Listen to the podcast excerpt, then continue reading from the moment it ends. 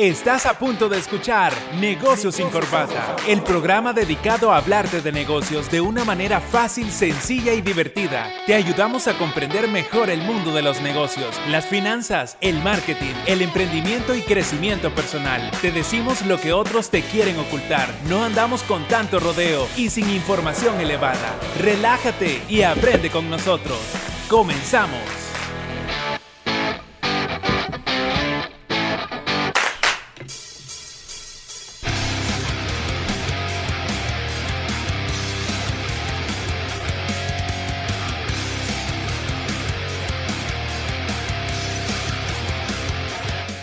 Hola, buenas tardes a usted que ya se conecta a su radio ASDER a sintonizar su programa favorito de miércoles por la tarde, Negocios sin Corbata, el único programa que le habla en su idioma, explicándole de forma sencilla cómo manejar sus finanzas, cómo manejar su negocio y por supuesto los mejores consejos para emprender con los profesionales. ¿Cómo estamos Mario? ¿Qué tal Javier? Todo bien, todo bien, contento otra vez de, de estar aquí en otro súper, súper programa que vamos a hablar de negocios sin tanto rodeo y sin información elevada, como dice el eslogan. Así que súper contento de estar acá. Y tú, Javier, ¿qué tal? ¿Cómo estamos? Excelente, aquí con las pilas bien puestas y emocionado porque nuevamente tenemos una invitada de lujo. Y el propósito es aportarle valor a los emprendedores y hemos traído a una emprendedora nata, a una empresaria, a una persona que nos va a enseñar mucho acerca de su experiencia. Y como lo hemos dicho antes, eh, hay dos maneras de aprender, por sabiduría y la otra, Mario. Por experiencia propia. ¿Y cuál es la más, la más barata? La por sabiduría, por sabiduría obviamente, porque la experiencia propia duele. cuesta dinero y cuesta tiempo. Bueno, antes de iniciar, recuerden que nos pueden escuchar en Spotify como Negocios sin Corbata. Eh, un saludo a las personas que también nos ven ya en el vivo. Y también nos pueden escribir para hacer sus preguntas al 72 35 41 21. Bueno, así que los dejo para que nos presenten a la invitada que tenemos este día. Sí, ahora nos acompaña Carolina Moreira. Ella es una empresaria, una persona que está muy, pero muy activa en el medio de los emprendedores. ¿Qué tal, Carolina? ¿Cómo está? Muchas gracias. Eh, de verdad me la voy a creer cuando dicen todo esto de mí. pero gracias de verdad por la invitación, por el espacio. Yo encantada de venir a contar un poco de este camino de emprendedores que como acaban de mencionar, por experiencia, ¿Por cómo era? ¿Por experiencia o por sabiduría? Por sabiduría. Yo creo que el emprendedor es como una combinación de ambos, ¿verdad? Porque por sí, por sabiduría porque uno tiene que nacer emprendedor para que esto te funcione y por experiencia porque te tiene que doler para que de verdad le tengas amor al emprendedor. Claro, y, y la idea de este programa es precisamente eso, dar contenido de valor a todas las personas que nos están escuchando y que ellos aprendan con los errores que nosotros hemos cometido, que nuestros invitados han cometido y no solo también errores, sino que también eh, ciertas estrategias y cosas que le pueden aportar mucho valor a sus emprendimientos y que les puede cambiar la vida, porque eso es lo más importante, que el emprendimiento le cambie la vida a una persona. Y eh, bueno, cuéntenos un poquito sobre, sobre usted. Estamos entusiasmados por conocerla.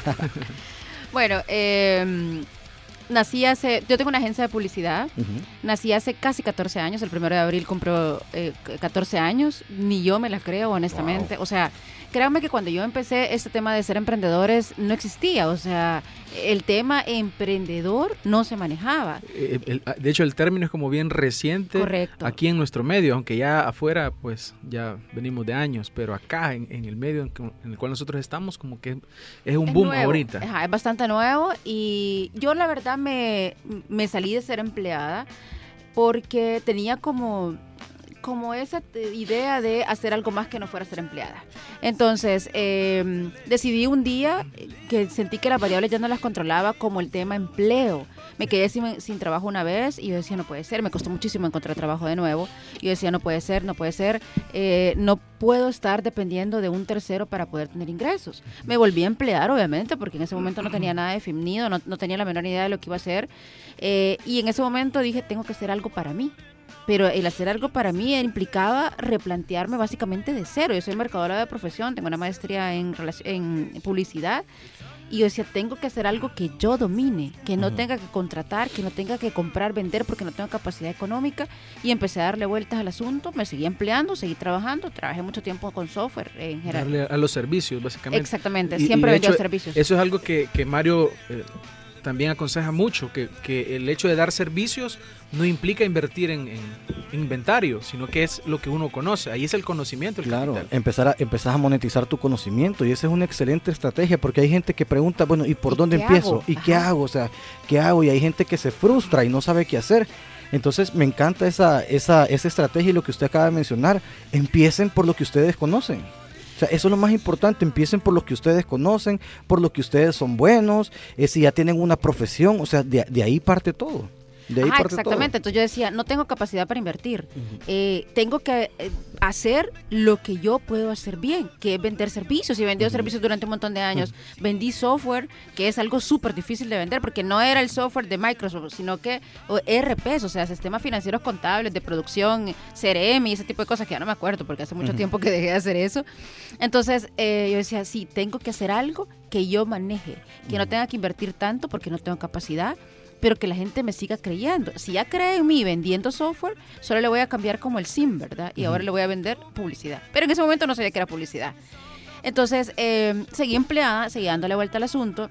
Y lo que pasó fue que conocí a dos personas interesantes y que marcaron mucho mi vida. Eh, que ahora es eh, Prensa Gráfica, que es un, un cliente mío durante años. O sea, te voy a cumplir 14 años de ser su proveedor, ¿verdad? Y una amiga, que es Flaviana Sealing, que es la ex H. Bahía. Increíble, pero la conocí casualmente eh, en un evento de, de la prensa gráfica, por cierto. Y entonces ella está como muy enredada con sus asuntos financieros y marketing y ese rollo, porque ella es, eh, ella es un talento, o sea, ella no, no maneja las finanzas, no maneja nada de eso. Entonces se quedaba corta, porque o bailaba o administraba. Entonces ahí fue donde me dijo, mira, ¿será posible que tú me puedas ayudar a hacer esto? Y ya me me explicar, yo le decía, mira, yo tengo un empleo, pero con mucho gusto puedo ayudarte fuera de oficina y los fines de semana sin saber yo que ahí iban a hacer el amor por esta parte de la publicidad. Y, y entonces en ese momento conocí a esta persona que se llama Fernando de la prensa.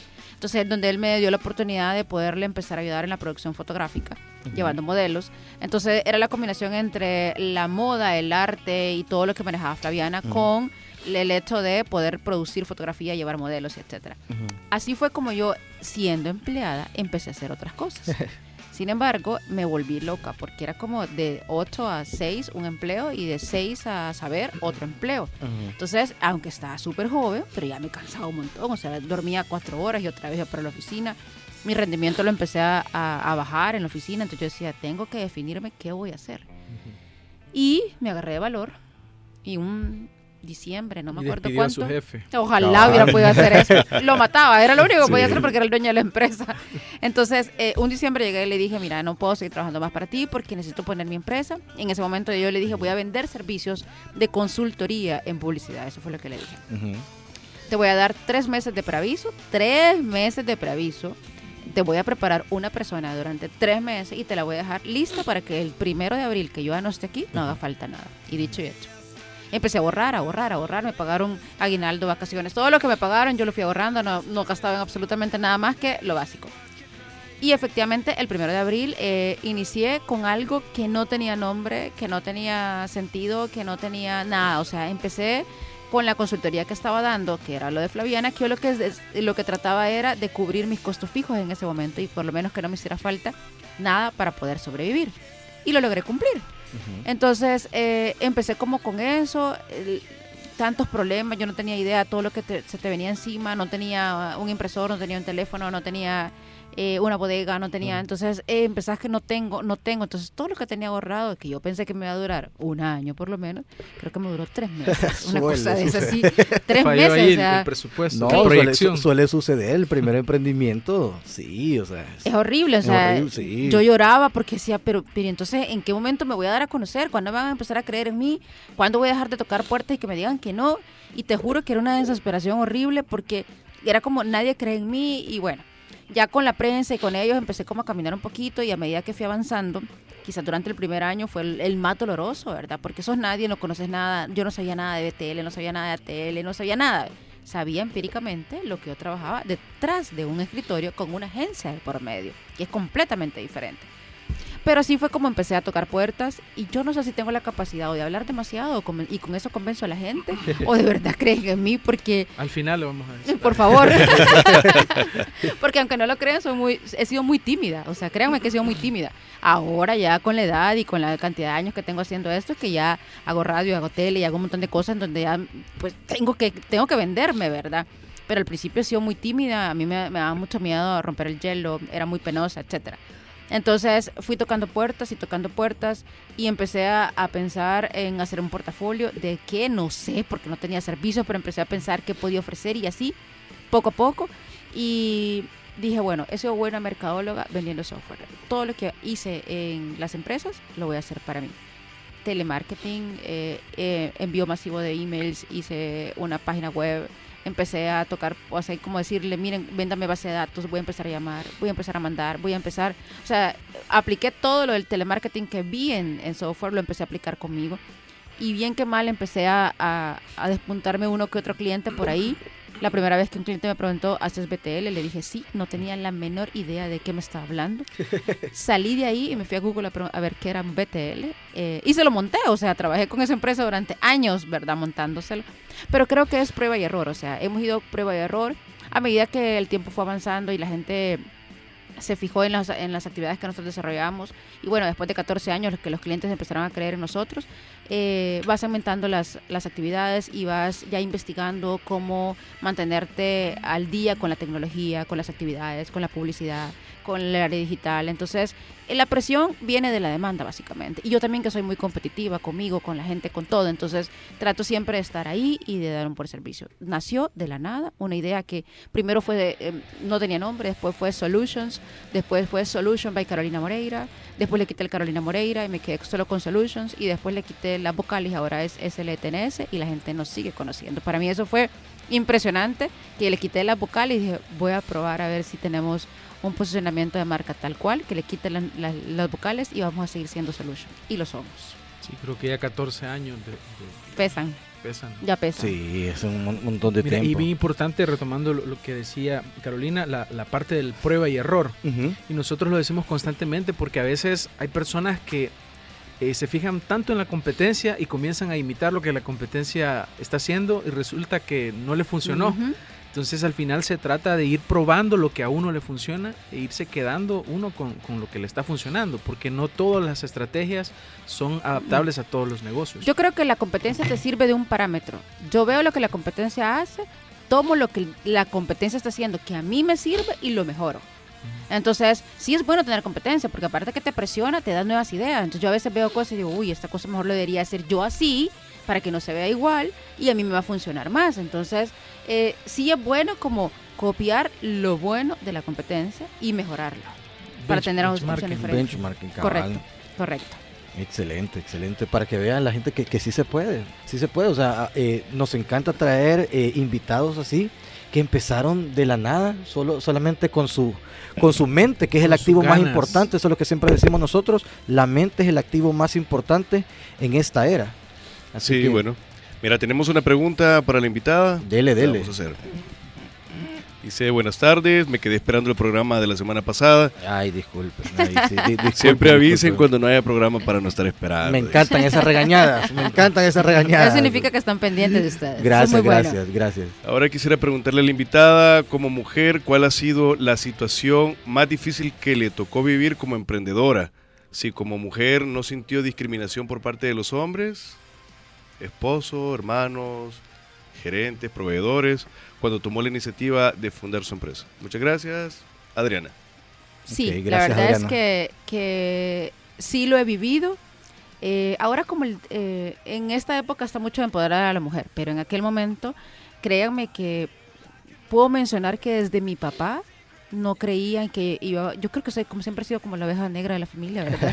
Y como- La No se preocupe, Ajá, aquí, aquí habemos varios. o sea, como la que no vea, no, no La mucho oveja cree- ajá, emprendedora. Ajá, exactamente. Entonces yo no creo que mi papá eh, en ese momento estuviera 100% seguro de lo que ya estaba haciendo y te puedo asegurar que no le parecía. Luego de eso, los clientes que íbamos a veces a presentar una campaña y si yo la presentaba estaba todo mal y si presentaba mi misma campaña, mi compañero de trabajo, todo estaba perfecto. Hemos tenido un par de clientes así. Mi esposo, bueno, mi ex esposo, yo soy divorciada, es parte de ser emprendedor. En mi estatus ahorita, ser divorciada, porque les. O sea, yo creo que la parte de ser emprendedor no todo lo puede entender y nadie lo puede manejar. Esto es vivir un sueño, pero es mi sueño, no es el sueño de mi esposo, no es el sueño de mis hijos, ni, ni el de mi novio, ni el, o sea, es mi sueño. Y la única que se sacrifica eh, 7 por 24 soy yo. Pero entender a un emprendedor intenso como yo, que todo lo quiere para ayer, que todo tiene solución, que el no, no, no existe, no existe, para mí un no no existe, o sea, no me van a decir no se puede porque en ese momento es como que me cayó agua caliente, ¿verdad? Eh, entonces es bien difícil, entonces pagué las consecuencias eh, divorciándome. Yo no, pues no le puedo decir a mi ex esposo, fue tu culpa, sino que es bien entendible manejar un emprendedor en ese sentido perdidos embarazos eh, dentro de todo ese proceso que tuve y llegó un momento en que vos decís, bueno, eh, ¿qué necesito? Eh, ser emprendedor y seguir manteniendo mis sueños o mantenerme en una casa en donde voy a respetar mi matrimonio, a mi esposo y todo lo demás y lastimosamente pesó más el amor por ser emprendedora y tal vez no es exitosa, porque no, la palabra exitosa para un emprendedor no existe, sino que es eh, cumpliendo un sueño. Entonces sí tuve muchas trabas en un inicio, ahora ya no tanto, ahora también el nombre ya pesa, eh, uno aprende que hay cosas que ya no le importan, uno aprende a como que le resbala y se desliga de un montón de cosas, o sea, ya es tu mundo y vos estás formando un camino que, qué bueno el que se quiera montar en ese barco y qué malo el que no quiera hacerlo, pero en ese momento cuando estás arrancando, y ves tantas trabas y te afecta. O sea, te afecta porque vos decís, pero son mi familia, ¿cómo es posible que no pueda entender que yo voy a dormir tres horas y que mañana me voy a levantar como que aquí no pasó nada? Es difícil, bien difícil. Sí, bueno, ojalá que eh, estoy segurísimo que esta respuesta va, va a ayudar a nuestra amiga Adriana a dar ese, ese paso porque sí se puede. O sea, yo Sí. siempre le digo a la gente, sí se puede. Es difícil, no es, nada, no, no es fácil. O sea, todo es un proceso, hay que tener paciencia, estrategia y todo lo demás, pero sí se puede. Y lo único que le puedo decir a Adriana es que si realmente está completamente convencida y ella se considera que tiene todas las características de ser un emprendedor, tiene un proyecto ganador y tiene todas las ganas de hacerlo, que independientemente de mamá, papá, hermanos, tíos, novios, esposos, eh, es de platicarlo. Eh, todo lo podemos negociar. Y lo que les decía, si no les parece, bueno, de verdad que mala suerte, pero pero pero que no se desanime, o sea, va a encontrar, esta es la primera de un montón de trabas que va a tener más adelante. Entonces se desanimó en la primera, no sé qué va a hacer en las demás, ¿verdad? Así que no se desanime, eh, sepa que hay muchas personas que lo pueden hacer y que lo están haciendo. Eh, no es ni la primera ni la única que va a tener problemas, no es ni la primera ni la única que se va a desanimar porque la gente no la está apoyando, pero no lo haga, porque el mundo de emprendedores es muy satisfactorio, tiene muy buenas respuestas de parte de todo, financieras, económicas, eh, a nivel personal, a nivel todo, ¿verdad? Entonces, al final del camino sí existe la luz, a veces medio, medio ten- tenua, pero sí existe la luz. Excelente. Ot- Tenemos otra pregunta eh, de la cola 2910. Ey, siempre pongan su nombre. Hola, dice, soy mujer, pero me da miedo emprender. O sea, ¿puede considerar que un emprendedor nace o se hace? ¿Cómo te mentalizas que no vas a fracasar inmediatamente pongas su negocio? Muchas gracias. Eh, Uy, eh, siempre he pensado que el emprendedor es nato. Eh, un emprendedor tiene que tener una convicción demasiado grande a su proyecto, a su sueño, porque hay como demasiados tsunamis en el medio que te van a arrastrar. Y si vos no estás claro de lo que estás haciendo y, y no, no naciste para hacer esto, para vivirlo, para sentirlo, no lo vas a lograr. Entonces, eh, creo que el emprendedor nació para ser emprendedor, para ser comerciante, para hacer lo que sea. O sea, no importa qué es lo que desarrolles, pero si vas a emprender, hazlo bien. Una de las cosas que siempre les he dicho, hagan lo que hagan, no importa, lo que sea. Vender pulseras, hacer camisas, hacer sombreros, dar clases, pero sean la mejor o el mejor, independientemente de lo que estén haciendo. Entonces, bajo mi punto de vista, eh, nace. Te perfeccionás en el camino, sí. Encontrás estrategias que vas desarrollando, sí. Pero naciste para ser emprendedor. No todos lo traemos. Yo te puedo decir, eh, en 14 años he abierto, no sé, cuatro negocios. Cuatro.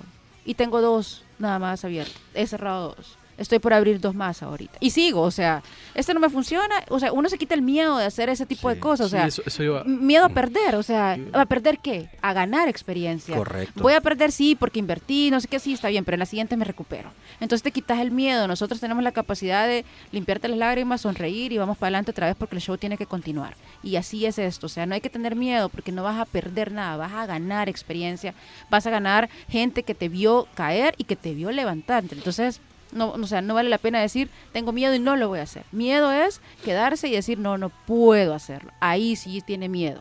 Sí, de hecho creo que todos tenemos miedo. El problema es que a veces dejamos que ese miedo nos domine y al final ese miedo te va a paralizar. Si no, si no te lanzas, o sea, nunca vas a dar el primer paso, nunca Pero- vas a, a desarrollar el negocio. A veces la gente que también te rodea, fíjate, creo que te llena más de miedo. Te hacen creer que no lo vas a poder hacer. Yo creo que podría ser como una... que la una- mayoría de las personas te van a decir eso. No Mira, podés. mejor, mejor, o sea, Ya lo pensaste bien. ajá, o evítate gastar ese, ese dinero. o sea, Lo que pasa es que ahí la- las personas lo que están haciendo es poniéndote sus miedos en, en, en- en tu vida. Pero ahí es donde uno tiene que tener cuidado y el emprendedor tiene que tener una mente bien fuerte.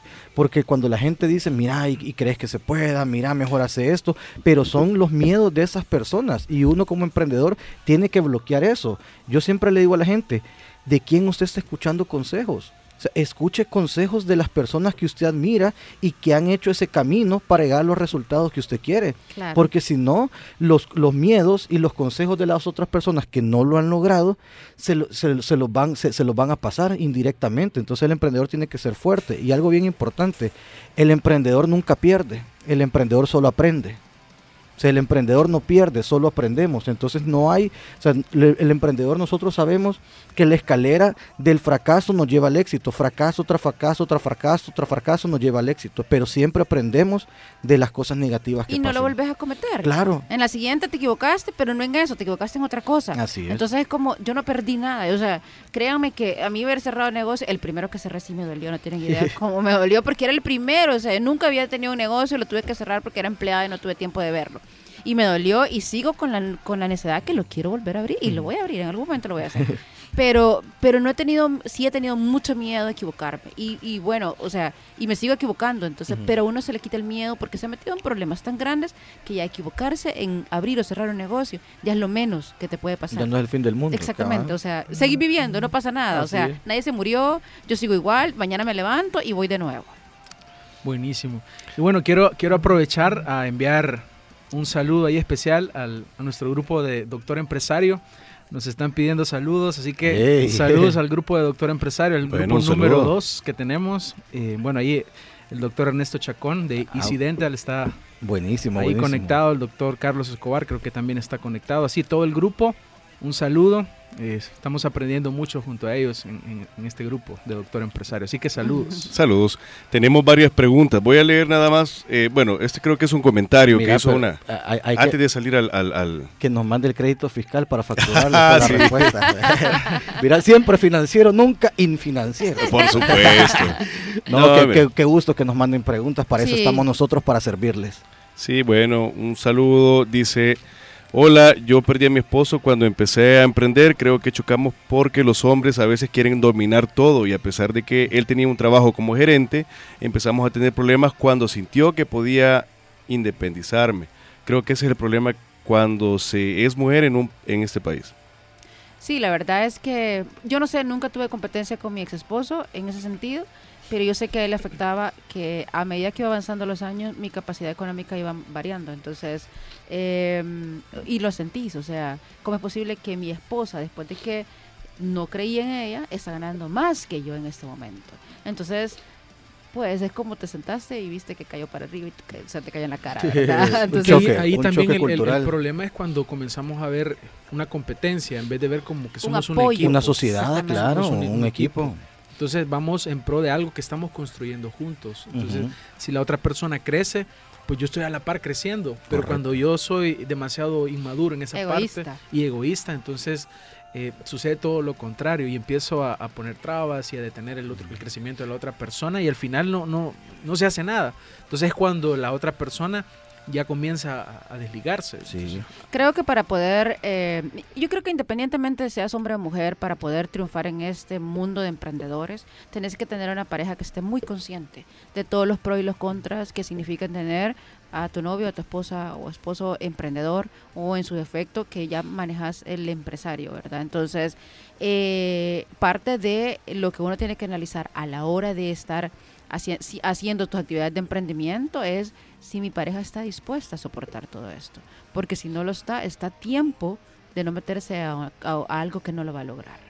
Sí, y algo importante que yo siempre digo en los talleres que, que hago de finanzas en pareja es que cualquier decisión económica que uno de los dos tome le va a impactar al núcleo familiar. Claro. Y si uno está bien y la otra persona eh, igual, o si uno superó al otro, eso es para todo el núcleo familiar. O sea, eso es una bendición para todo el núcleo familiar. Y me gusta esa palabra, o sea, el apoyo. O sea, son, son un equipo. al Somos un equipo realmente, o sea, vamos a trabajar para que esto funcione, para tener una nueva vida, una mejor vida, para que mis hijos tengan una mejor educación, para nosotros poder tener tranquilidad, paz, o sea, hay un montón de factores que están inmersos en trabajemos como equipo.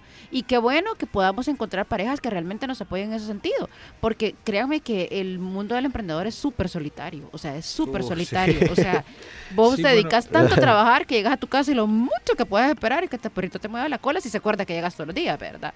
Así Sí. que el mundo del emprendedor es solito a las 2 de la madrugada. Sí, uno. a- Ajá. a- co- co- como un loco que tenés ahí de socio de amigo, ¿verdad? que te escribe. a la- yo- pobre Javier, yo le digo, mira Javier, yo a veces me despierto a las 2 de la mañana y le digo, Con al ideas. principio le digo, mira, hay discul no, al grupo que tenemos nuestro equipo de trabajo, yo les digo, mire, ahí disculpen si ven un mensaje mío a las 2 de la mañana, 4 de la mañana, pero es que si no se me olvida. Ajá, a mí me pasa exactamente lo mismo. Perdone que le escribo a esta hora, pero si me levanto mañana ya no me acuerdo. Sí, no, y, un- y una idea, y una idea que le llegue a un emprendedor, esa puede ser la idea millonaria. O sea, hay que plasmarla. Yo conocí no una persona que, que decía que tenía un, en su cuarto, tenía un, un rotafolio, una pizarrita ahí para escribir. O sea, se levantaba de repente y escribía. Ya, quedaba ya, ya, ¿verdad? ya, ya, ya vamos a poner. Te voy a enseñar- bueno Ey, una- qué Te- chivo. Te voy a enseñar mi celular si en algún momento se desbloquea Mira, de lo que acabas de idea, decir. Está buena esa idea, ¿verdad? Fíjate que a mí las ideas me vienen cuando me estoy bañando. Así hay gente Aquí que le- sí. les voy a enseñar. Hay que poner una pizarrita Lleno de, de- de- sí. ¿cómo se llama? De, de vidrio ahí. notas. Aquí yo me despierto en la noche y, por ejemplo, estas son notas de emprendedor. Disto- 18 de diciembre de 2019 me levanté y ya eran las, no tiene hora, pero eh, a escribir porque si no se me olvidan. Sí. Entonces, o cosas de la oficina que yo diga, eh, tengo que mejorar eso, entonces despierto, la apunto y ya me quedo durmiendo en paz porque si no le doy vuelta y le doy vuelta y ni me duermo y ni hago nada. Entonces mejor la Sí. apunto. Y algo importante también en las, en las relaciones, eh, cuando uno de los dos es, em- es emprendedor, o los dos son emprendedores, pero igual cuando es eh, la parte de la confianza, es súper importante porque a veces nosotros los emprendedores podemos agarrar el celular, verlo, nos- o sea, podemos estar en redes sociales todo el tiempo, pero estamos trabajando. Estamos trabajando, entonces es bien importante la, la parte de la confianza. o sea, hay que tener confianza en la pareja. Que el celular es una herramienta al final. Claro, pues sí, sí, nosotros la Pero hay monetizamos. gente, hay gente que solo lo utiliza para... Puro para florero. Ver memes. Puro florero, puro florero. Así, así como dicen que la, la computadora eh, en la casa de las personas que no lo utilizan el florero más caro. Nosotros al contrario. herramienta. Claro, es una herramienta de trabajo, entonces sí es bien importante eso. Y quería consultarte. Ujú. Ahí este, eh, vi por ahí un artículo que el negocio se ha expandido El nuestro, sí. a otros países. Fíjate que em, quizás hace como unos cinco años eh, tu- tenemos una marca que es regional y hace como cinco años nos preguntaron si podíamos manejarle Guatemala y Costa Rica, eh, pu- pues no de El Salvador, pero si podíamos cotizar aquí para nada más reproducir en, en los demás países. Em, como todo buen emprendedor, yo nunca digo que no. Dije sí, hasta el momento seguimos resolviendo aspectos de facturación y temas legales en cada país, pero funcionamos y operamos. Entonces, em, hemos ido ahí como prueba y error siempre con los países. Hay cosas que nos han funcionado, hay cosas que no. Eh, Guatemala es el que más me sirve en este momento, quizás por las condiciones económicas. Ellos pagan muy bien la parte de BTL más que todo. Y como la cercanía me hace poder ir y venir muy fácilmente. Entonces, estamos ya desarrollando varias actividades en Guate, más que Costa Rica. Costa Rica sí ahí va, pero va más lento. Y Nicaragua estábamos haciendo cosas, pero la situación política de Nicaragua nos hizo cerrar Sí, la oficina de. Nicaragua, exactamente. Entonces, eh, el objetivo es no, yo nunca he pensado ser como tan grande, sino que eh, mejor tener cosas que domine, que pueda controlar y dar buen servicio, ir creciendo en un paso que sea eh, lo más eh, real posible, o sea, paulatino, pero bien hecho, despacio, pero bien cimentado. No ir como corriendo, abrir oficina, voy a poner eso, y super oficina, y grande, linda, de lujo, no sé qué. No, primero voy a empezar a vender una mini oficina, dos personas, un computador, un tele, así, ¿verdad? Entonces, he ido poco a poco y creo que el ser prudente me ha servido para poder tener estabilidad en ese sentido. Así que ahí voy, tenemos oficinas en El Salvador, Guatemala, Costa Rica, Nicaragua existe, pero no está funcionando como tal. No lo logramos, los presupuestos no nos dan eh, la gente de Nicaragua está pagando muy mal, entonces no nos vamos a aventurar a solo por estar ahí eh, abrir algo, o, sea, otra oficina, ¿verdad? Así que sí, nos pueden buscar en redes sociales como Solution Mercado de Publicidad y se van a dar cuenta que trabajamos en los tres países. A veces en forma simultánea, es una locura, pero es súper chivo. esa adrenalina para mí es, es como, como mi día a día, o sea, yo para mí es como vitamina C, vivir esa adrenalina, la locura, cuando vos te acostás agotadísimo, pero súper satisfactorio de que todo te salió bien, que todo te salió perfecto, que no tuvimos errores, que a veces los eventos son en simultáneo en los tres países y en cada país a veces son tres centros comerciales. Entonces, de loco, vea.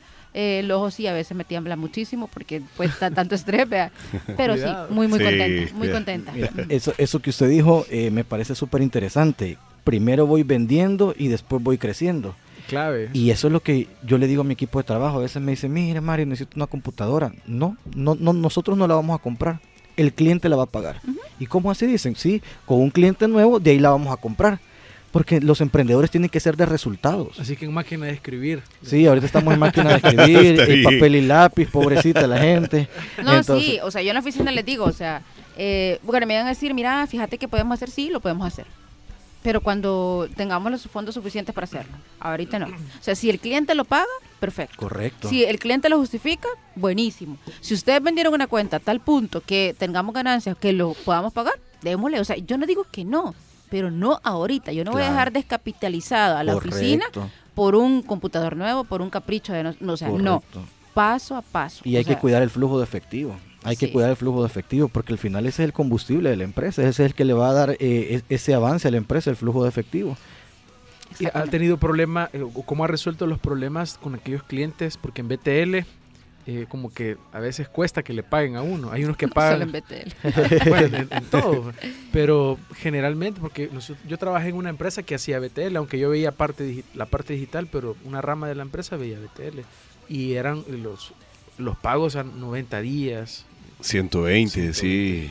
Mira, yo considero que las condiciones de pago y de intereses en este país todavía no están aptas para ni pymes ni emprendedores. O sea, no, nos tiene ningún tipo de consideración a nosotros que, que vivimos del día a día, exactamente. O sea, de verdad, eh, deberían de ser un poco más considerados que no se dan cuenta todas las maravillas que uno hace detrás de montarle esas 5, 6, 7 activaciones, no sé, financiar eventos grandes. Eh, sí lo podemos hacer, pero no podemos soportar 90 días. Entonces, para mí se me hace una injusticia total eh, eh, que la gente... generalmente son las empresas más grandes. Son las que pagan más tarde. Y fíjate que ahí las empresas más grandes, eh, con lo de la responsabilidad social empresarial, o sea, yo siempre le digo a la gente, responsabilidad social empresarial no es irse a tomar fotos y abrir un chorro en una comunidad, es también con las personas que tú trabajas. Fíjate que a mí me encanta lo que está haciendo Walmart. Por ejemplo, Walmart salió en las noticias que ha dado no sé cuántos millones, ¿cómo se llama?, de compras de productos salvadoreños. Entonces, esa, eso, eso es lo, que, lo que una empresa tiene que hacer. Hay que ver detrás de eso, a ver el tema del pago, ¿verdad? Pero sí es importante, o sea, sobre todo las empresas grandes no deberían de tener eso, o sea, como responsabilidad social empresarial deberían de tener una política que a los emprendedores se les debería de pagar hasta, hasta, tal, hasta tal fecha. Incluso nosotros tenemos un, colega, ¿verdad?, que dice, no a los quedan, dice, hay que prohibirlos quedan en el país, dice, porque si matan, es que te matan a la empresa. Y es que cómo es posible que, nosotros siendo pymes o emprendedores, si tengamos la capacidad de decir, aquí está, compremos, porque está financiando el evento. Claro. Y somos la mínima parte de la empresa a la que le está haciendo este tipo de cosas. Entonces, si tenemos capacidad nosotros, que somos micros, ¿por qué no van a tener capacidad ellos de pagarte? No, que no te paguen cash no pidamos demasiado, o sea, no estamos haciendo la lista de deseos de Navidad, que te paguen 15. O sea, es un tiempo prudencial para que vos recuperes tu capital y tu ganancia la vengas a invertir de nuevo. Y ahí vas otra vez, porque sin capital no podemos hacerlo. O sea, yo hay eventos ese que pago he de planilla que hace y que la tenés que pagar siempre. Los gastos fijos. Exactamente. Entonces, yo hay eventos que digo, ¿a cuánto tiempo se van a tardar en pagar? 90 días. No, no lo puedo hacer. O sea, de una sola vez les digo, no se lo hago. Carolina, pero es que mira que no sé qué, no puedo. O sea, no te puedo aguantar 90 días de, de crédito. Así te lo digo desde ahorita. Sí, y eso, y eso es bien, bien importante con, la, con las empresas grandes. O sea, el pequeño está financiando su- el flujo de efectivo de la empresa grande y no debería ser así.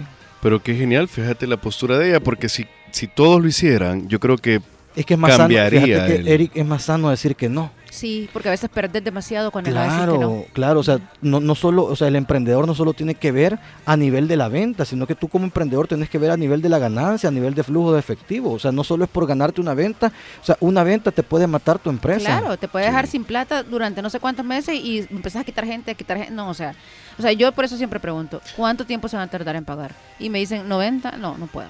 O sea, yo prefiero mejor no Mira. arriesgarme en ese momento y ahí sí no tengo miedo, sino que ya sé a lo que voy. Mira, así como dice el coach Laina, vea, tumblin blin al quedan, dice.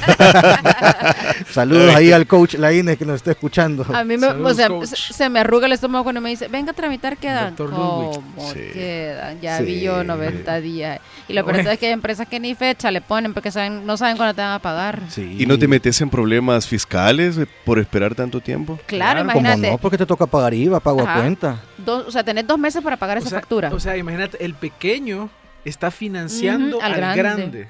Es, es ridículo. Le es está, un le- está pagando el IVA al grande que no te ha pagado a ti ese IVA todavía. Y lo peor de todo es que va, todavía hay ciertas cosas que como pymes podemos soportar, pero un emprendedor, pues sabes que los, los márgenes o los montos para poder calificar como emprendedor andan, andan entre 500 dólares a 4 mil dólares anuales de ventas. ¿Sabes qué significa eso? Dividí 4 mil dólares entre 12 meses.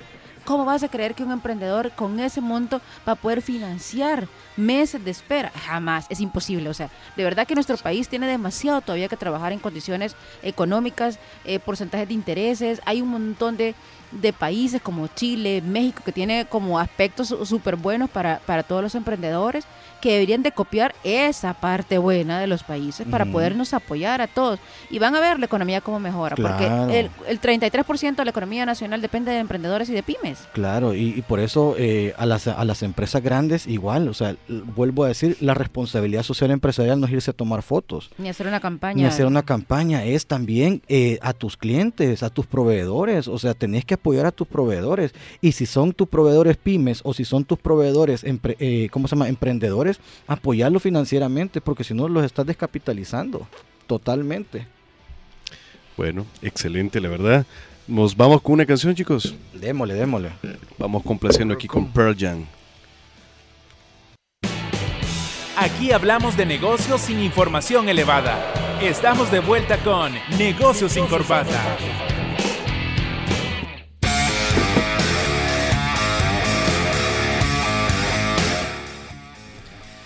Bien, vamos a continuar. Esto está bastante interesante, ¿no? Sí, Creo- sí, buenísimo, hay buenísimo. muchísima información y por eso nos gusta traer a emprendedores que de verdad han recorrido un camino ya y podemos aprender. Y había una, había una pregunta por ahí que, que que vamos a compartir para poder darle respuesta. Sí, como nos bien dice, quería consultarle a todos, eh, ¿puede ser de ayuda registrarme con las cámaras de comercio para conseguir posibles clientes? Y si conocen a alguien que lo haya hecho, Ok, de- depende, depende del rubro del negocio. Exactamente. Todo depende del rubro del negocio. Claro, las cámaras de comercio le van a cobrar un fee. Pero probablemente ese fee sea pequeñito para lo que él puede lograr. Vaya, Un fee es ejemplo- una cuota mensual Sí, para, ay, ay, me disculpe el Open English. Sí, es cierto, una, una una cuota mensual. Entonces, vaya, por ejemplo, en el negocio que estamos con Javier, que es de consultoría, sí, sí nos conviene. Porque llegamos a empresas eh, y son la mayoría son empresas que están formales, ¿verdad?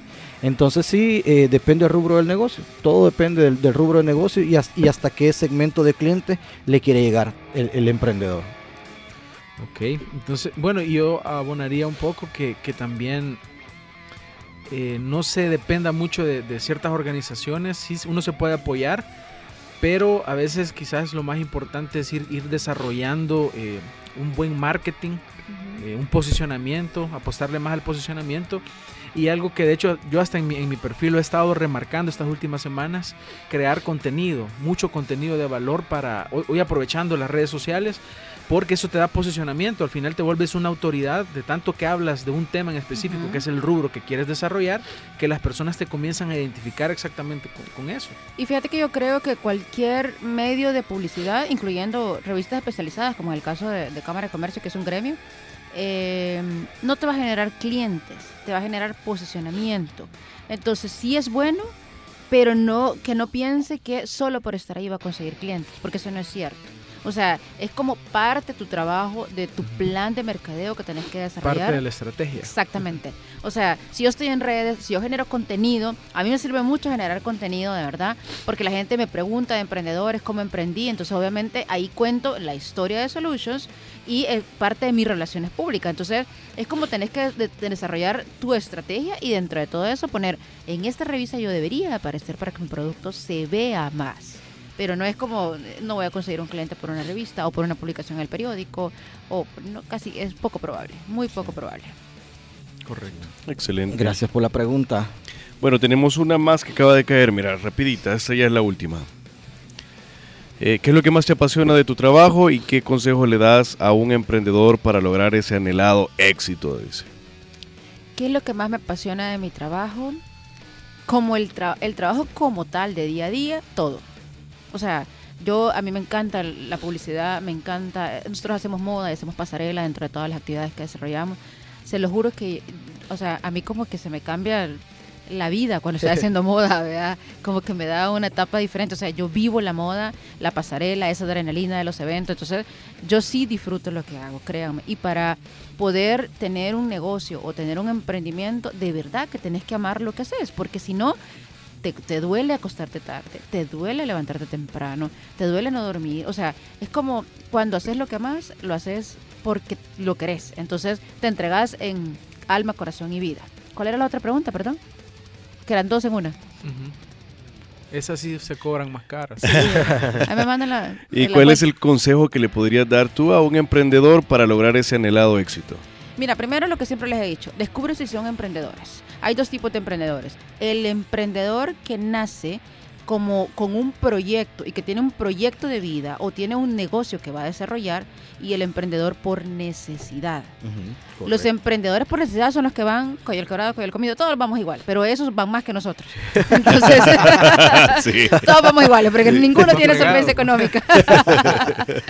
pero el que tiene un proyecto para un estilo de vida o para algo, entonces eh, tiene como características bien marcadas. Entonces, primero identifique si su proyecto es para hacer un emprendimiento. Una vez que yo diga, sí, soy emprendedor y tengo la car- característica de ser constante, ser disciplinado, ordenado, terco, necio, eh, que no me dejo caer, que nadie me va a pasar llevando. O sea, si vos te das cuenta de todo eso, tenés- estás hecho para poder desarrollar lo que querrás, el que sea, el proyecto que sea, siempre y cuando sea viable en tu país. Porque si tenés, mira, vos puedes tener un diseño de botas espectaculares, lindas, bellas, no sé qué, pero no las vas a vender en El Salvador. Entonces tenés un proyecto que sí funciona, pero no aquí. O sea, no tenés un proyecto comercial. Entonces, cuando vos evalúas todas esas características entre quién soy, si soy un emprendedor, si mi proyecto funciona, si tengo todas las de ganar en cuanto a las variables que vos manejas externas y te das cuenta que sos tenaz, que sos constante, disciplinado, ordenado, todas las características de, de un emprendedor, entonces démosle. Tenés todo para tener éxito en tu proyecto. No, no va a ser tan fácil y no va a ser a la primera, va a ser no sé en cuánto tiempo, pero tenés que seguir ahí y seguir ahí y seguir ahí, irle dando forma a tu producto, a tu proyecto en base a la demanda que te está generando el mercado. Escucha tu mercado, escucha tu target, escucha tus clientes, porque ellos son los que te van a ir diciendo por aquí sí, por aquí no. Si haces todo eso, tenés el éxito garantizado. No ya, no desesperen, porque el ser emprendedor no es tener éxito que en tres semanas. rápido. Quiero pisto ahorita, o sea, que es lo que, lo que le pasa a todos los jóvenes eh, que piensan que emprender es una moda y que entonces ahora ya no voy a trabajar, voy a estar desde mi casa, voy a tener un computador, un escritorio y desde voy a manejar todo. Se equivocan, o sea, todo lo contrario a eso es ser emprendedor. Voy a estar en una cafetería. con- Voy a irme Voy a estar ahí, ahí en aquellas cafeterías de, de café de 10 dólares que te ponen el nombre y toda la gente me va a ver y voy, voy a estar ganar ahí en- mi dinero. computador de última tecnología, mi celular, entonces ya, ya soy emprendedor. Se Ay, equivocaron. Dios. Al mes siguiente va a bajar a otro café de, de menor categoría. El al, al tercer mes ya mejor com- compra para la casa. Ah, Y compra la cafetera. Y. Después los sobrecitos. en la- Cabal, El emprendedor tiene la capacidad de hacer cualquier cosa. Y todos los que hemos sido emprendedores y somos emprendedores, hemos pasado por todos los puestos de todo lo que hacemos dentro de la empresa. O sea, a mí no me puede decir ninguno de los que están en mi oficina, Caro, eso no se puede hacer porque yo ya lo hice. Con menos recursos, pero yo ya lo hice. Entonces tenés que deber, de haber desarrollado cada uno de los puestos que estás vendiendo, que estás lo que sea, para poder decir sí se puede y lo puedo hacer. Y sí, Entonces, Y también, sí, bueno, para las personas que nos han venido escuchando en todos estos programas, fíjense que hay un- un- una palabra clave aquí, la pasión y el amor hacia lo que uno hace. Es bien, bien importante. Todos nuestros invitados han dicho lo mismo, la pasión y el amor que uno hace. Entonces es parte de ser emprendedor, amar lo que uno hace, apasionarse por lo que uno hace. Porque eso es lo único que va a sostener un emprendimiento cuando las cosas, lle- cuando lleguen los problemas. Es lo único, la pasión a lo que hacemos. Entonces, bien importante eso. Lo que usted haga, si usted va a emprender, primero piense si le apasiona, si ama lo que hace. Porque hay gente que empieza a emprender por dinero. Ah, como al otro le está yendo bien, lo voy a poner yo. cuando se va a dar en la cara? Y de ahí después andan diciendo, no, eso no funciona, que emprender es muy riesgoso. Claro, porque empezó con el pie izquierdo, o sea, empezó con el pie del dinero y no con el pie de la pasión. Y fíjate que ese punto me parece interesante lo del dinero, porque cuando uno está con un, con un negocio, un emprendimiento, a mí me ha pasado, por decirte algo, eh, nosotros mantenemos una cantidad específica semanal para poder hacer actividades de- como caja chica. Pero a veces la caja chica se nos acabó porque hay demasiadas cosas que comprar, que hay que pagarle no sé quién para que vaya a traer no sé qué, hay que pagarle y así va. Pero no es que ahí toman para pan dulce. Y, No. Eso, eso lo llevo yo de mi caja chica porque no lo toco. Pero de repente vengo y dicen se acabó. Entonces, eh, y, y si saco de lo de la cuenta del banco, que es lo que ocupo para pagar planilla, para entonces desajusto la planilla, podría decir. Entonces, ¿qué pasa? Eh, Va de la bolsa de Carolina Moreira, ¿verdad? Entonces ahí es como sacrificar porque voy a pagar de mi dinero para hacer funcionar esto. Y eso no todos lo pueden hacer. O sea, yo no voy a dejar de salir en la noche para pagar el transporte de un evento. Sí lo voy a dejar de hacer. Obviamente lo voy a dejar de hacer. Pero yo amo lo que hago. Y aparte de eso, me gusta que la gente quede completamente satisfecha con mi trabajo. Entonces a mí no me importa lo que yo tenga que hacer para que todo funcione. Pero eso es amar lo que haces. Si no estás dispuesto a sacrificarte hasta en ese sentido, no lo hagas. No te aventures porque no te va a funcionar. Excelente. Qué bueno saberlo, ¿eh? Sí, cuando, cuando se queda en silencio la sala es porque uno está procesando y tomando conciencia de Sí. todo. Sí, entonces son, son buenas señales. Son buenas señales. Claro, claro, claro. Javier, otra pregunta así poderosa para nuestra invitada. Sí, eh, bueno, de hecho de, de la guía que teníamos hay una, ya se respondieron Casi todas. casi todas en todo lo que hemos estado hablando, pero sí hay, hay una que es cómo proyectas tu negocio a, mediano y largo plazo. ¿Hay algún proyecto ahí que se esté cocinando? Mira, no tengo. Yo, yo les, contesté en, lo que me estaban preguntando y esa específica. Eh, yo me veo a corto y a mediano plazo como una empresa estable, con clientes eh, que me generen, que me sumen, ¿verdad? A nivel marca. Eh, tengo como bien trazado cuál es el lineamiento y la cultura interna de Solutions. Eh, sé que proyectamos, me gusta cómo nos vemos, entonces quiero seguir bajo ese lineamiento y creciendo obviamente con más clientes en ese sentido pero ando con una espinita por ahí de salirme de Centroamérica, que le vengo dando vuelta, que probablemente sea mi, mi proyecto a largo plazo. No lo tengo considerado como para allá ya, porque todavía estoy terminando de desarrollar Costa Rica y El Salvador, que la tengo bastante a medias, eh, pero es como ahí estoy con la cosita y ando como tocando puertas por aquí, como para que en algún momento responda y a otra llamadita por allá y así, ¿verdad? O sea, eh, lo que yo siempre le he dicho es como yo he sido bien hablantina, después de que me quité el miedo de poder tocar puertas, ¿verdad? Porque siendo emprendedor tenés que ir a tocar puertas. Entonces tengo varios contactos por ahí que los estoy como trabajando para que en algún momento pudiera hacer algo fuera de Centroamérica. Y quizás ese es mi proyecto a, a un poco más largo el plazo, Le- no ya. Le pasa lo mismo que a nosotros, ¿verdad, Javier? Que cuando nosotros vemos el mapa, empezamos a ver así para arriba. Vea, ese mercado así para arriba. Sí. Del Salvador así para arriba. Exactamente, entonces por ahí ando como haciendo un par de cositas. eh, esperemos que en algún momento reviente. Yo siempre, mira, yo antes me quejaba muchísimo porque yo planificaba y, y cuando los planes no me salían me quejaba, lloraba, me, me peleaba con Dios, cómo era posible que porque a mí, Señor, que porque yo. Después cuando te das cuenta que si pones, y esto no, no es algo que porque yo soy full católica, no, sino que pues si pones en las manos de Dios todos tus proyectos y de verdad le decís en el tiempo que sea necesario, te la da en el momento en que estás más listo. Porque cuando uno presiona lo que sea, un proyecto, un evento, y que no es para vos, y lo terminas desarrollando, te sale todo mal. Las cosas no te llegan, las cosas no te funcionan, uno se siente frustrado y en lugar de tener algo que te sumó, te restó, te desgastó, te pusiste mal, te frustraste, te todo. Entonces, es como démosle chance que también Dios haga su trabajo y que el tiempo haga su trabajo. Tal vez para ese proyecto necesitas estar mejor preparado. Y por eso Dios no te lo quería poner en ese momento, o porque eso la, la coincidencia no te quería llegar en ese momento. Entonces, dale chance. Todo No lleva, todo lleva un proceso, todos necesitamos una cierta madurez para poder llegar a un punto en el que vos decís, ahora sí estoy lista para disfrutar esto. Entonces creo que ese es mi siguiente paso, salir de las fronteras de Centroamérica. Ver para arriba, ver para arriba. Ver para arriba. Para arriba, eh, para, arriba en dos sentidos, ver para arriba la fe en Dios y ver para arriba también en los negocios, ¿verdad? Siempre, siempre hay que ver para arriba. Sobre todo nosotros aquí en El Salvador que tenemos bastante Influencia. influencia, claro, arriba. allá arriba, que la gente, o sea, ti- ti- tiene que abrir más los ojos, o sea, hay un montón, montón de oportunidades allá arriba, no vamos a decir a dónde, ¿verdad? Porque Y- estrategia, pero allá arriba. Y fíjate que ahí arriba eh, creen mucho en los latinos, o sea, nosotros tenemos la capacidad y tenemos características bien natas eh, que probablemente en otros países más desarrollados que nosotros ya no las tienen. Eh, si vos te das cuenta, un latino, sea como sea, él sale adelante eh, con condiciones mínimas, con culturas básicas. Sin con- quejarse. sin quejarse, con eh, economías que dejan demasiado que desear, con educación, pero es que da risa la educación que a veces tenemos. Eh, entonces, con sistemas que no tienen todas las condiciones necesarias para poder ser un triunfador, y lo somos. ¿Te imaginas pusieran a uno de nosotros en un país donde te dan las características para hacer todo eso? Que se sienten y que nos vean cómo vamos a triunfar, ¿verdad? Claro. Porque, eh, y entonces es ahí donde tenemos que abrir las oportunidades. Véame, yo sí puedo hacer lo que ustedes hacen 20, nosotros lo hacemos dos.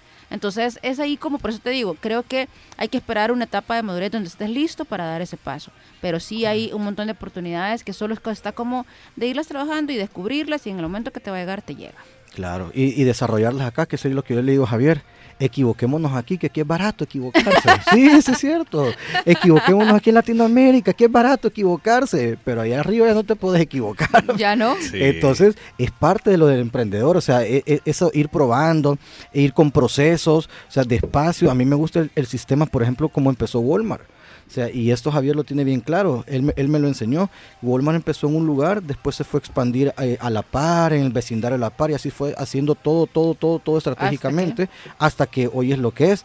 Entonces también con, eh, con las marcas, con los emprendedores, y sí se puede, o sea, sí se puede. Desde ahí arriba hay un montón de, de posibilidades, y hoy con el internet, pues, Muchas ya, más. muchas más. Bueno, a mí me he inyectado, ¿Te querés ir? Ya, ya- me confianza. No, la verdad, mire, yo creo que da mucho miedo Pero- cuando pero- vas a emprender, Pero, pero, no vas a poner la canción. tararán, tarán, tararán. no, pero ¿a qué te enfrentas cuando tomas esa decisión de emprender? al mundo completo, créemelo. Eh, te enfrentas a no ser aceptado, eh, te enfrentas a vivir.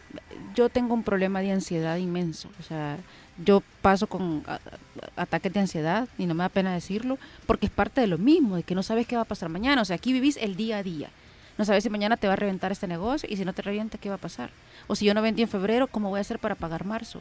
O si no me pagaron en febrero, ¿cómo voy a hacer para pagar la planilla de marzo? O sea, hay tantas cosas con las que te enfrentas que no tienes idea de lo que estás haciendo hasta que ya estás metido en el lío, ¿verdad? O sea, yo no me imaginé, y créanme, yo, yo, yo nunca me imaginé tener esta cantidad de problemas. Mi mamá se asusta cuando yo medio le cuento, porque no le cuento completo, porque no le da el telele, ¿verdad?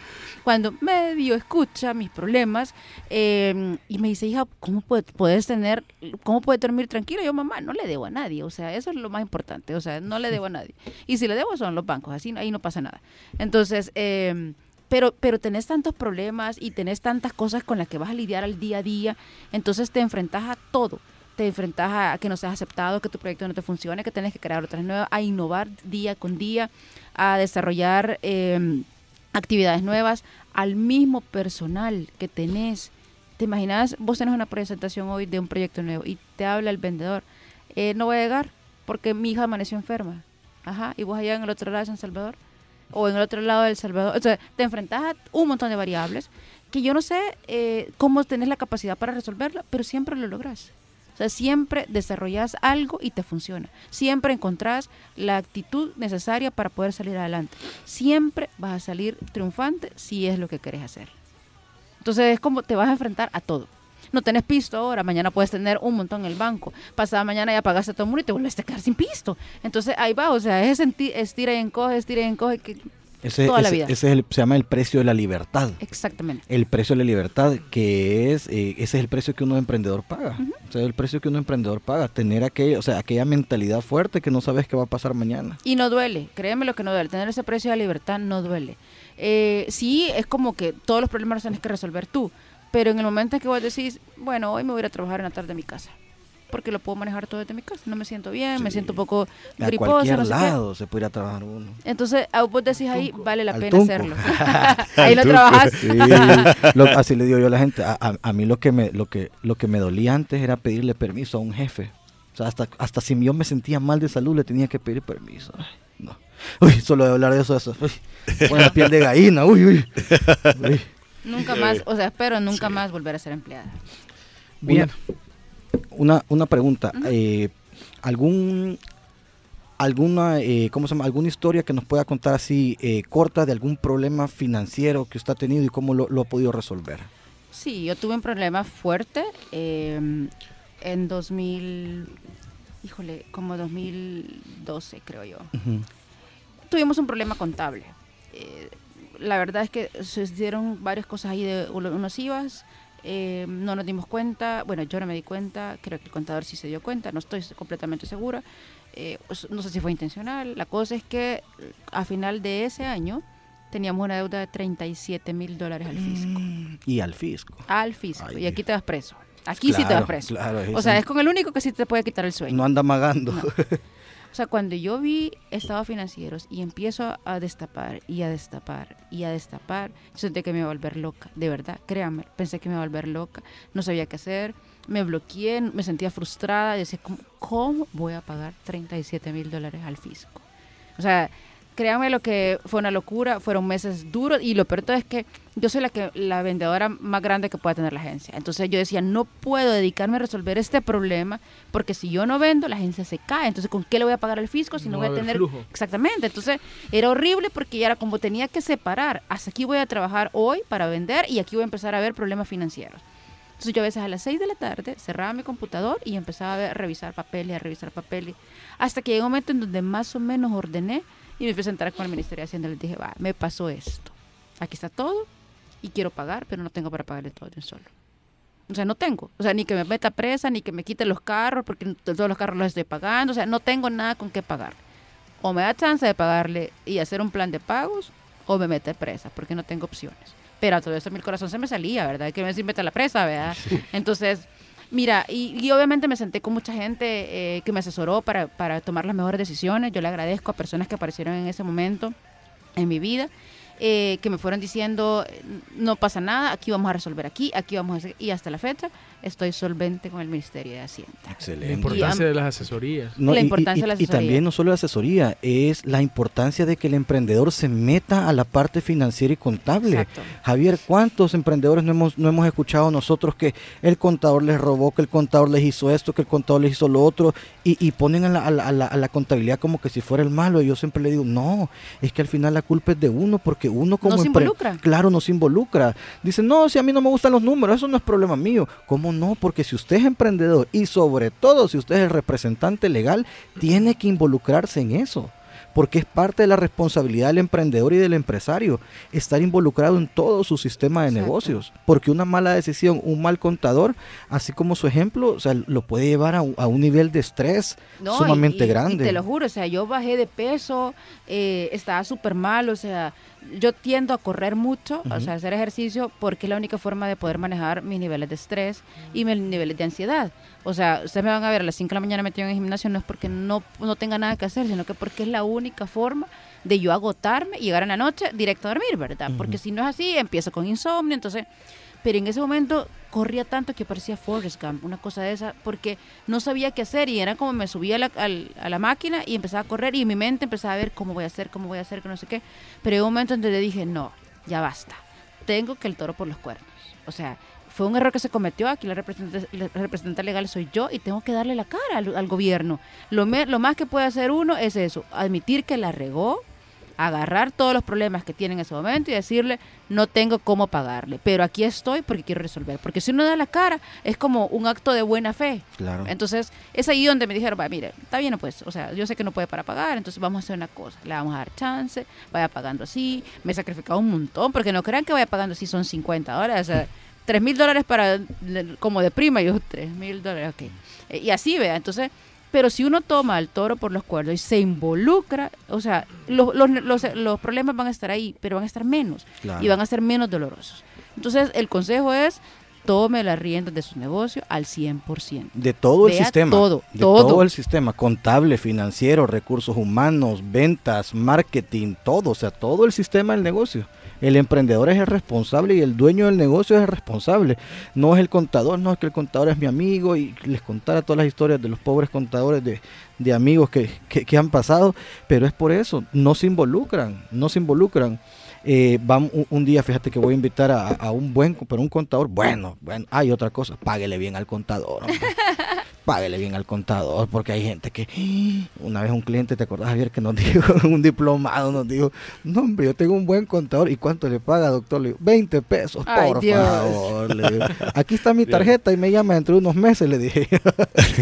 Por eso es que se les hacen los grandes Sí. Claro, por eso es que vienen los grandes líos. Y imagínate de verle Hacienda, o sea, te descapitaliza totalmente, totalmente. Y son cosas que se pueden eh, eh, evitar involucrándote en tu negocio. Claro, o resolver llega el momento que tenés el problema. Pero sí se puede resolver. O sea, Excelente, que- cualquier problema financiero lo puedes resolver siempre y cuando hables. Qué buena respuesta. Y, Y sobre todo las personas que nos están escuchando, que estoy seguro que hay personas que ya tienen esos problemas, eh, sí se puede. Eh, y, y ahorita es el momento de involucrarse. O sea, no esperen hasta que los problemas financieros crezcan, sino que, com- com- como dijo usted, agarre los toros por los cuernos.